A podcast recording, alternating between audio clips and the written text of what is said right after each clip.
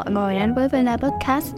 Đây là một podcast chuyên chia sẻ về những vấn đề quanh việc du học, học tập và cuộc sống tại nước ngoài của các du học sinh, đồng thời là cựu học sinh tại Vela.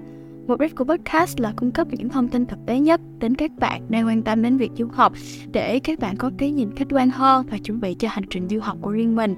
Podcast sẽ được phát hành 9 giờ tối thứ hai và thứ sáu hàng tuần. Nếu các bạn có bất kỳ câu hỏi nào cần Vela giải đáp, hãy điền thông tin một form trong phần mô tả nhé. Chào mừng các bạn đã quay trở lại phần 2 của chương trình học sách không khó cùng Phạm Tuấn Minh. Thì nếu như mà các bạn đã nghe phần 1 từ thứ hai thì chắc là mọi người cũng biết Phạm Tuấn Minh là một bạn học sinh với điểm số SAT là 1560, cực kỳ ấn tượng. Và Tuấn Minh đến với chương trình lần này thì sẽ chia sẻ những cái bí quyết học SAT nè. Và chúng ta sẽ tiếp tục câu chuyện đi thi sát cũng như là học sát của Tuấn Minh trong phần 2 này nhé. So during the time when you uh, do the test, do you recognize like some of your common mistake or pattern mistakes that you also have? And yeah, can you just tell me like some of the mistakes that we often have? I don't really have many common mistakes, so each time I've taken the test beyond the, the way I've made the mistake has been different. So I, I guess that just means that I've recognized that I made that mistake and I've changed it. A normal common mistake, so the example I just gave before is quite a normal mistake that most SAT takers. Oh, um, so there's this question format where you would have to choose the best best conclusion to a paragraph, mm. right? And really, you can save a lot of time if you just read the instead of reading the entire paragraph, just read the first sentence and then read the last sentence, mm. and then pick out the um the answer from the from the um for four choices. Really, I guess I'll cover this. We can cover this later. But if you instead of reading through the entire paragraph, which will take a lot of time, first first first off, it will also make you more confused so your brain is limited, right? You, ha- you have a set attention span, a set capacity of how much you can process within your brain. So you should try and min max. This is another strategy that's quite important. Um, you should evaluate, identify what you do best and what you do worse. And then as you go through the questions, do what you do best first, and then do what you do worse later after you've kind of saved up some time for yourself. So, yeah. Well, I think. All right. So you said that we're gonna save like that question for later.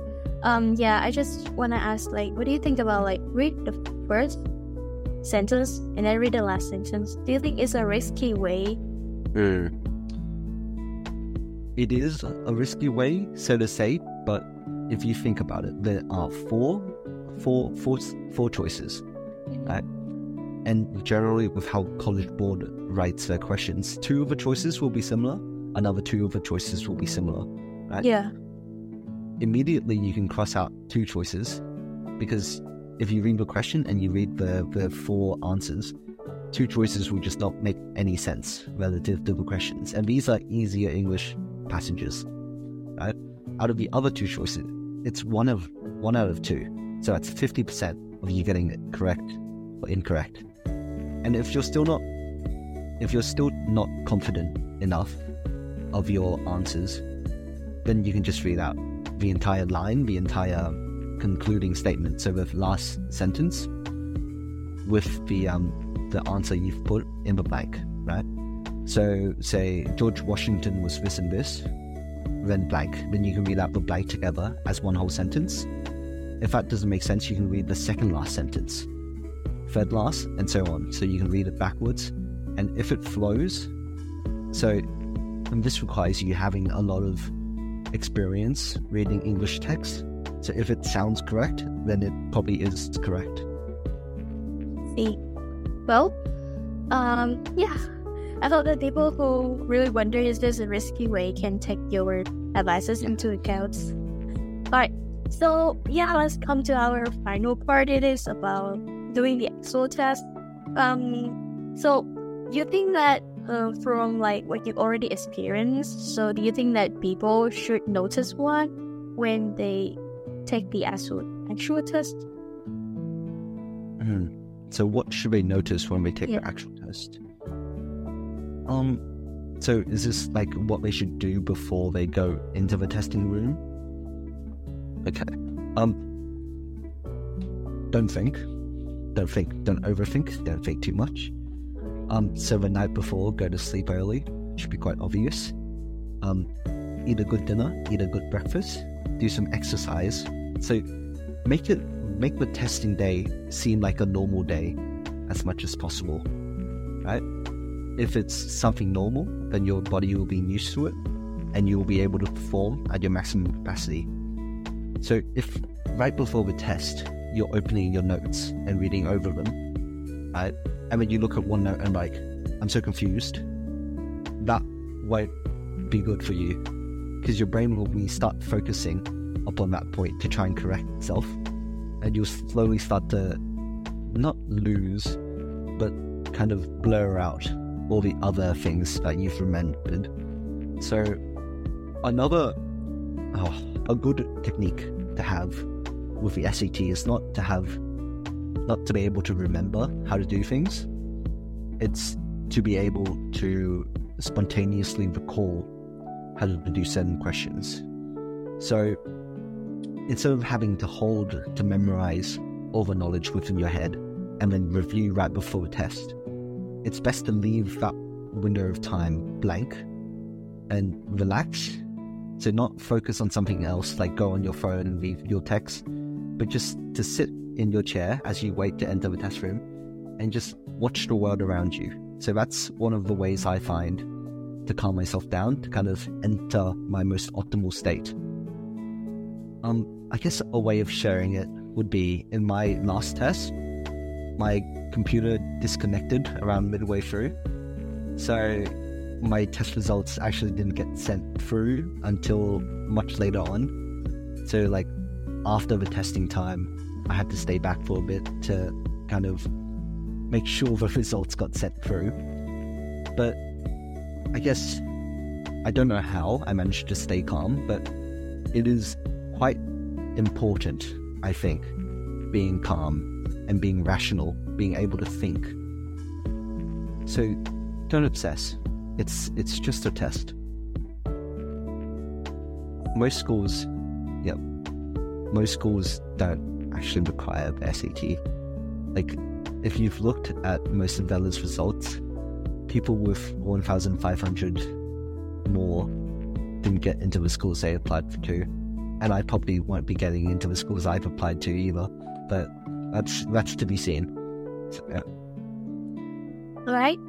So, yeah, I think that um, staying calm and well prepared is really important before the test. Um, one more thing that um, I hope you can, how that we can bring it up here again is that consistency because this is a, this is the keyword that you already mentioned before, like at the beginning of this podcast. So, can you further elaborate, like you know, consistency is like in in the case of like reviewing and then practicing and like taking the real test. Ah. So here's a metaphor for everyone. I guess it would be more like a simile. It's to remember how you learned how to ride a bike, Mm, if you know how to ride a bike. mm, So your mind, like your body, is something that can be exercised, that can be trained to do something that you want it to do. Right? And it's really funny because your mind is telling it itself to learn how to do this. But that's um, going off topic. But um, you if you can practice enough, and this depends on everybody, but I think it's best not to practice too much. So if everyone's head of the form hit exercise, right, it's best to have a kind of peak with your exercise and repeat that over and over again. So it's like extreme. You practice a lot, and then you rest. Practice a lot, and you rest. Right? But you repeat that, and that's what I mean by consistency. It's not just like you practice a lot right before the test. Uh-huh. So, because you're by practicing a lot, you're kind of getting used to the stress of the test itself. So, because like your body naturally adapts, it's a wonderful thing that naturally adapts to almost anything. You're able to naturally adapt to the stress that's involved with taking the test, and that's quite crucial. The uh, something else to do with consistency within the test is to make sure you're consistent throughout the whole test. So, one of the problems that I've faced during the first and second test was I was really fast at the beginning, and to the end, I kind of slowed down because I'm like, oh, I have so much time less left and these many questions, right? So, what happens is the SAT's first questions are really easy. So, it gives you a lot of time for the last few very hard, very tricky, very like double thinking questions, very questions that have two answers and really require you to find, to dig deep within the actual question itself to understand the answer. So, with that, really, and this is especially true with English, the last few questions probably take twice the amount of time as the first few questions. Twice, I think the worst I've seen was four times the amount of time to do one of the last questions as compared to do like question 10. So, yeah, that's what I mean by consistency. All right. All right. So, do you have any tips for people when they um, take the actual test? Tips here, I mean, is for like what they should do and what they shouldn't do during like the time when the test happen. Mm. Um, I just remembered something that I should have mentioned before. So, as part of preparing for the test, you should get to know the space that you'll be testing in. So, if you know what the table, what you, if you plan out how much table space you have, right, where you'll put the computer, where you put your um, your blank paper, where you'll put your pencils, where you'll put your calculator, right? If you've planned out your space before, when you take the actual test, you'll know where to to move your hands to get to the nearest resource if you've done it before. And this is part of the consistency as well. So when you practice, you should also be practicing like how you take the test. Right? So I really suggest because it's the digital test right now, that if everyone's doing it on a computer, they should get a mouse. So a mouse makes you very fast with moving through the sections. Also, because it's on one Zen app, you should learn most of the shortcuts to do with the app. So a useful shortcut would be to how to open the calculator within the app, or the reference sheet, or how to highlight certain parts of the, uh, the reading passage. So those are useful shortcuts that you can use when you're taking the test. When you're taking the test as well, don't hide the timer. So don't hide how much time you have left. That's really important. Each section was 26 questions, if I remember correctly. So in the English section, there's 54 questions in total, 70, uh, 64 minutes in total. So that gives you around 71 seconds per question. And that's more than a minute for each question. People don't realize how long a minute is. A minute, if you're thinking, is a lot of time so you can read fast enough. So most people read at an average speed of, uh, and this is people around the world, but people read at an average speed of 238 words per minute. So in a in a reading test, if you're more stressed, you read up to 300 words per minute. So SAT doesn't have that long, like long paragraphs, long like long text anymore. They give it only in a short piece that's around 50 words, 50 to 100 words long that you have to read. If you read that entire section, that takes you 15 seconds at most. You have all that remaining time to read the questions. So, something that's really important to do when you practice is to recognize what question formats there are. So, on the last few sections of the reading modules, there are questions that give you a bunch of evidences that require you to make a text that uses those evidences, right? You don't have to read the evidences at all. First, you need to read the question, skim over the evidences, identify what evidence you need to use, and then choose an answer from that. You can save a lot of time. I think at most for those questions, you can probably, fastest I've done is probably 30 seconds for those questions. So you can save a lot of time if you get used to the format. The format of the SAT won't change suddenly on you. So, a crucial advice here is to believe in yourself, to trust the amount of time that you've put in. Don't contradict yourself too much. Contradicting yourself on the AST will more often than not cause you to choose the incorrect answer. So if you choose one answer and you read over the text, say if you've cho- if you've chosen one answer and you're reviewing your questions and you in like your 10 seconds remaining you're, you're thinking oh my god i just did this wrong and you choose something else it's normally you got the question correct and what you just thought was wrong so that is pretty uh, crucial This is painful. Okay, so yeah, I think like that question is also the last question I have for you. Um, so thank you so much. All the thing that you bring here, all the information, experience, and advices and tips Yep. would be really, really helpful for the audiences, especially students who gonna take the SAT. Um, I guess at the end of this year.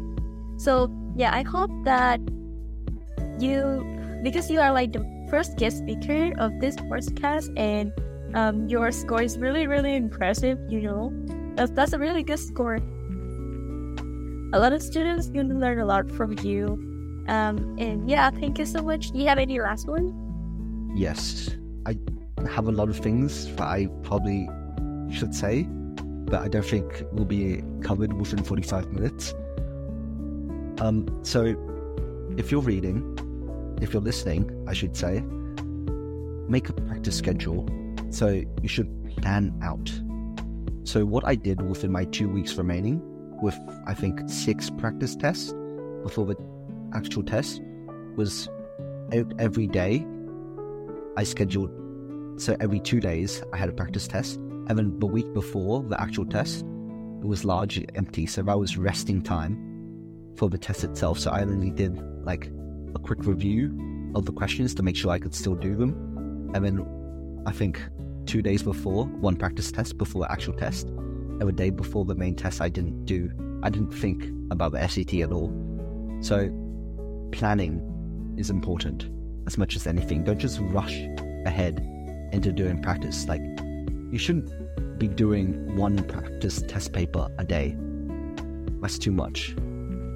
Even I think if it's like six months before the test, you shouldn't be doing one practice paper a week. That's too much. So, your body can only handle so much. If you're doing a lot of practice at the beginning, then you won't be able to practice much at the end or the middle where it's really important. Um, also about the math, and this is really important, you should get to know how to use Desmos because it's a graphing calculator, and most of the questions in the SAT are about graphs, about functions, about linear relations, quadratic relations, and other such relations, I guess if you know how to draw it and you know what it looks like and what it means, that's half the answer already there for you. And you don't even have to write down the question, you don't have to solve it at all. You can just type the question into the, the calculator that's built into the app, and you've got half your answer. So, yeah. So, I, but I don't think Vietnamese students will struggle much with the math. Yeah, I think like that is also the the part where they got like the highest score. Okay, so the reading and writing. Reading and writing is like the two the two obstacle for them. So yeah. Right. So yeah, um, thank you so much for the last word, and I'm happy that you are my guest speaker today.